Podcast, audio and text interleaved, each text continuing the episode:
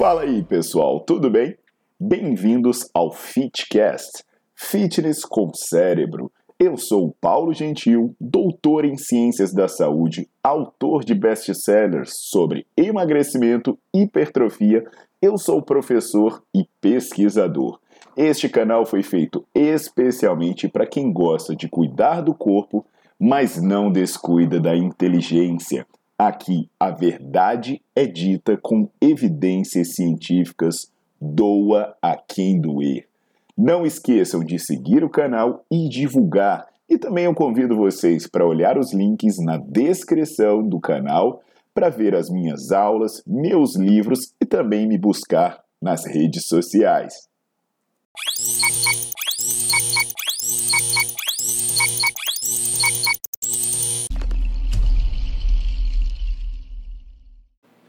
Fala aí galera, Paulo Gentil na área de novo e hoje eu vou falar para vocês sobre um dos suplementos mais populares de todos, os BCA. É engraçado que desde quando eu comecei a praticar musculação, há mais de 20 anos, caraca, tô ficando velho, bicho a galera já tomava BCA. Então, ele, e ainda hoje ele é como se fosse o santo grau, né? Ele é como se fosse um grande segredo, um suplemento essencial. Me lembra mais aquele filme Senhor dos Anéis, né? O Smeagol com seu precioso My Precious. O que que acontece, pessoal? BCA é a sigla em inglês para aminoácidos de cadeia ramificada, que na verdade são três aminoácidos: a leucina, a isoleucina e a valina. Os praticantes de musculação, normalmente, eles tomam BCA acreditando em duas coisas. Uma delas é que o BCA vai evitar o catabolismo e outra é que ele vai aumentar o anabolismo. A ideia de evitar o catabolismo é porque o músculo oxida uma grande quantidade desses aminoácidos. Aí o que, que o pessoal acredita? Então, se eu der uma fonte externa de BCA, o meu corpo não usa do meu músculo e assim eu evito, eu evito a degradação do meu músculo, eu evito o catabolismo. E o outro, a crença no anabolismo, é que esses aminoácidos seriam essenciais para ativar a via do eixo emitor, que é nossa principal via de sinalização anabólica. Agora, e as evidências científicas a favor disso? Em geral, os estudos que verificaram que o BCA tem algum efeito positivo compararam BCA com nada. Por exemplo, tem um estudo da, da, do pessoal da Escola de Medicina de Yale que eles pegaram um grupo de pessoas e deixaram elas em duas situações. Ou ficavam 16 horas em jejum sem receber nada, ou ficavam 16 horas recebendo BCA na veia.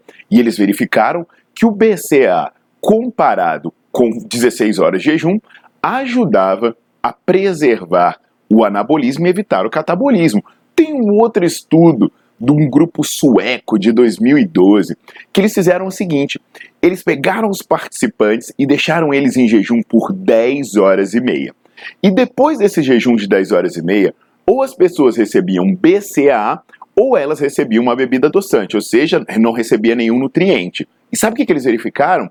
que o BCAA aumentava a expressão de fatores anabólicos e reduzia a expressão de fatores catabólicos. Mas, pessoal, olha lá, se a pessoa chegasse depois de 10 horas e meia em jejum, ficasse se preparando para o experimento, fizesse a intervenção, ela ia ficar aí de 12 a 17 horas em jejum. E aí o BCA foi comparado com uma situação dessas. Duh. Será que alguém ainda tinha dúvida que BCA ia ser melhor do que ficar sem comer nada? Mas vamos dar uma olhadinha só, pessoal.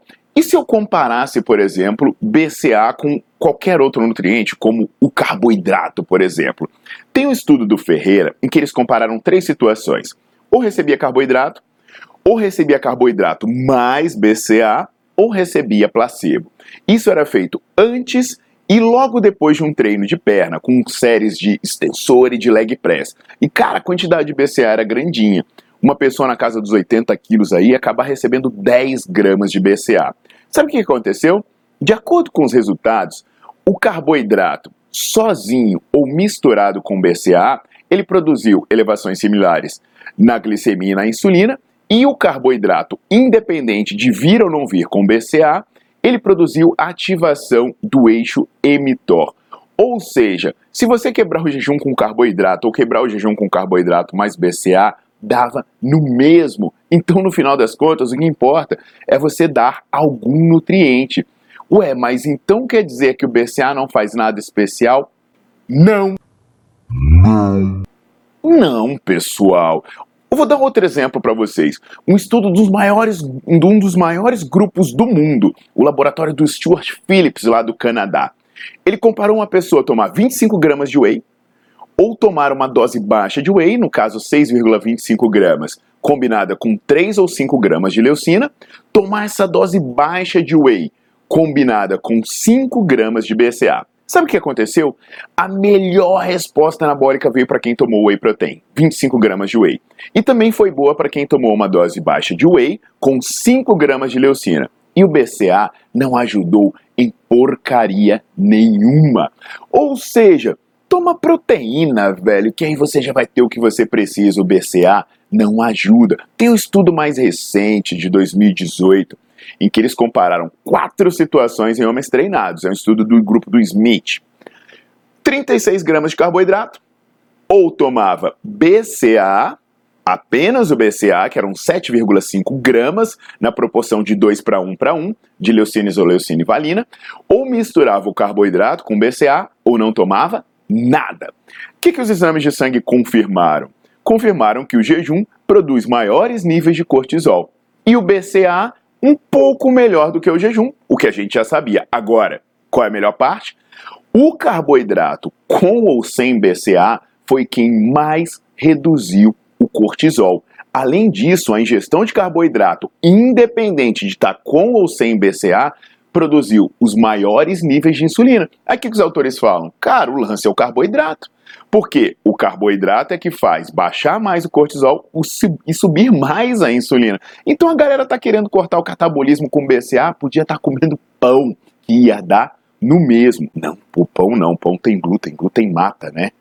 Então, pessoal, no final das contas, o que, que a gente está vendo? Que treinar em jejum é prejudicial, porque aumenta o catabolismo e diminui o anabolismo, e se você comer carboidrato, você vai cortar esse efeito do jejum. E o BCA é um pouco melhor do que o jejum, mas ainda é pior do que o carboidrato. Só não pode ser pão, porque pão tem glúten. Ah, mas tem algum estudo que fez uma intervenção, que botou o pessoal para fazer musculação? Ah, tem. Tem estudo de 2012 do grupo do Mark Spillane, um grupo lá do Texas. Um grupo usava 9 gramas de BCA e um grupo não usava nada. E eles fizeram musculação por oito semanas. O mesmo treino, controle de dieta, tudo igualzinho. A diferença é que um tomava comprimido de BCA, 9 gramas por dia, e o outro tomava comprimido de farinha, sei lá o que. Sabe o que aconteceu no final do estudo? O mesmo resultado para quem tomava e para quem não tomava BCA. Então vamos resumir as coisas aqui, galera. BCA, por si só, não faz grandes coisas pelo seu anabolismo, não faz grandes coisas evitando seu catabolismo, não aumenta os ganhos de força e massa muscular produzido pelo treinamento resistido. Por isso que eu digo para vocês, na boa, o BCA é o suplemento inútil mais utilizado de todos. E nessas horas eu discordo do ministro da propaganda do Hitler, que uma mentira repetida mil vezes, ela não se torna uma verdade.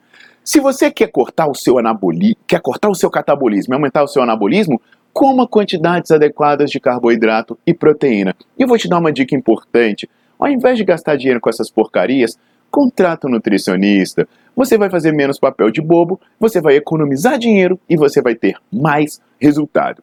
Entendido isso, galera? Sem choradeira, desculpa magoar sentimentos, mas é a ciência. E eu aproveito e convido vocês para assinar o canal para se manter atualizado de tudo que acontece por aqui e também para visitar a minha página. Lá vocês vão ver aulas sobre vários temas, emagrecimento, hipertrofia, grupos especiais, vão ter acesso a artigos, vão poder ver como adquirir meus livros e vão dar uma olhadinha na minha agenda de cursos. Obrigadão, pessoal. Até a próxima.